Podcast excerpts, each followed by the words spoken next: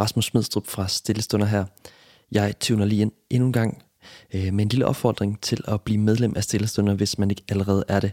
Øh, jeg ved godt, det er irriterende, jeg altid både ind i podcasten og øh, siger det her, men øh, det er simpelthen grundlaget for, at vi overhovedet kan lave den her podcast. Det er, at der er nogen, der har lyst til at blive medlemmer af Stillestunder. Det koster 200 kroner om året, og det hjælper os rigtig, rigtig meget.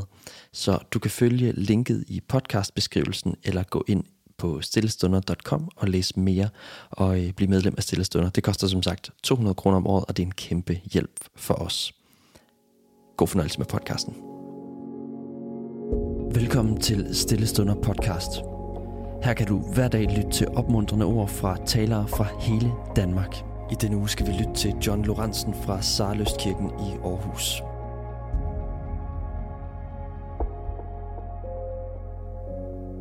I Danmark så elsker vi holdsport.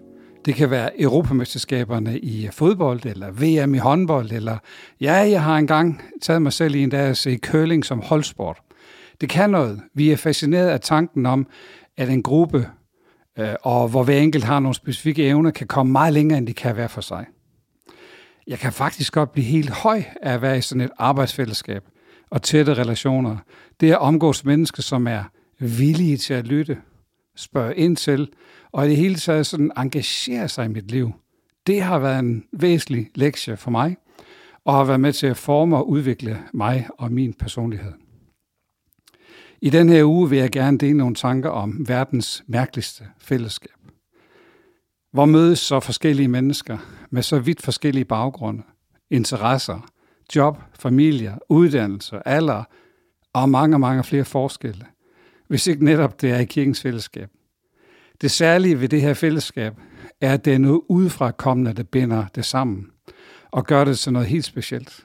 Vi tjener hinanden, vi tjener andre mennesker, og vi har et højere formål. Jeg vil gerne læse nogle vers for dig fra Lukas, nej, fra Markus evangeliet, der, der kapitel 2, vers 13, hvor der står sådan her. Jesus gik af der ud langs søen, og hele skaren kom til ham, og han underviste dem. Da han gik videre, så så han Levi, Alfeus' søn, sidde ved tolvbåden, og han sagde til ham, følg mig. Og han rejste sig og fulgte ham. Senere så sad Jesus til bords i hans hus, og mange tollere og sønnere sad til bords sammen med ham og hans disciple, for der var mange, som fulgte ham. Da de skriftkloge blandt farisæerne så, at han spiste sammen med sønner og tollere, spurgte de hans disciple, hvorfor spiser han sammen med tollere og sønner? Men da Jesus hørte det, så sagde han til dem, de raske har ikke brug for læge, det har de syge. Jeg er, kommet for, jeg er ikke kommet for at kalde retfærdige, men søndere. I verdens mærkeligste fællesskab, der er der et fællesskab, hvor der er højt til loftet på alle måder. Ham, tolleren Levi her, blev inviteret til at følge Jesus og være hans disciple. Han blev inviteret ind i en meget broget flok af mennesker, der også hver især havde valgt at følge Jesus. Flere i den her flok var her og tilhørte samfundets udstøtte. Dem andre så ned på. Fordi at omkring ham, Jesus, så var der plads til de uperfekte, de sårbare og de syndige mennesker. Her kunne øh, alle dem, som ikke havde nok i sig selv, vide sig inkluderet. Det kristne fællesskab kan også godt blive en forsamling af mennesker, der til sydenlande har styr på livet og styr på troen.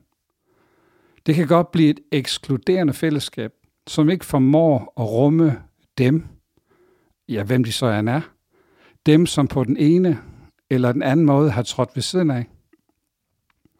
Sådan skal det jo ikke være. Kirken skal på alle måder have højt til loftet.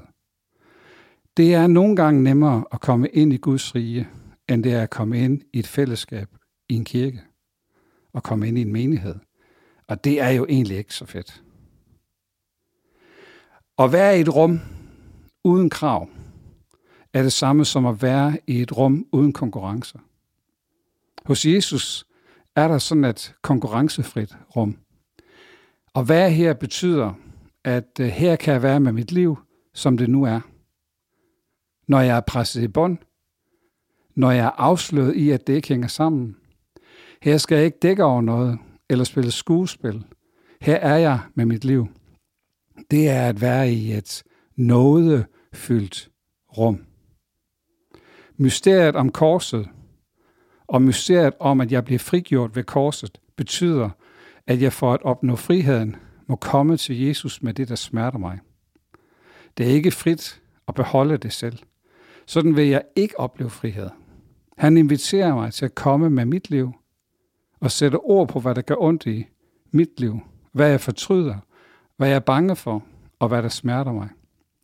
De skriftkloge her forstod ikke, hvorfor tolleren Levi havde fået besøg af Jesus. Men Jesus vendte det til et blik ind i deres eget liv. Når Jesus er rummelig og kan rumme andre mennesker, kan jeg, ikke også, kan jeg så ikke også rumme andre mennesker? Mennesker, der er anderledes end mig, og lever anderledes end mig, har nogle andre etiske eller moralske grænser end mig. Hvordan kan jeg blive mere rummelig, forstående, nådefuld over for andre mennesker? Det kan jeg kun ved at se indad i mit eget liv. Ved at sige og ved at forstå, at det ikke gør noget af mig, ved at de andre også er her. Må jeg spørge dig, hvordan tror du, at Gud ser på dig netop nu? Jeg tror, han siger, kom, kom og følg mig, som han sagde til Levi. Og du kan være synlig. Du kan leve. Han siger, vis mig dit ansigt, som han sagde til tolleren Levi. Velkommen i verdens mærkeligste fællesskab.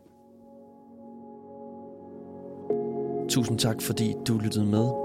Hvis du blev berørt af dagens andagt eller har nogle spørgsmål, så vil vi opfordre dig til at tage kontakt til en præst i dit nærområde. Husk også, at du kan lytte til alle sangene fra Stillestunder på Spotify, Apple Music, YouTube og andre streamingtjenester.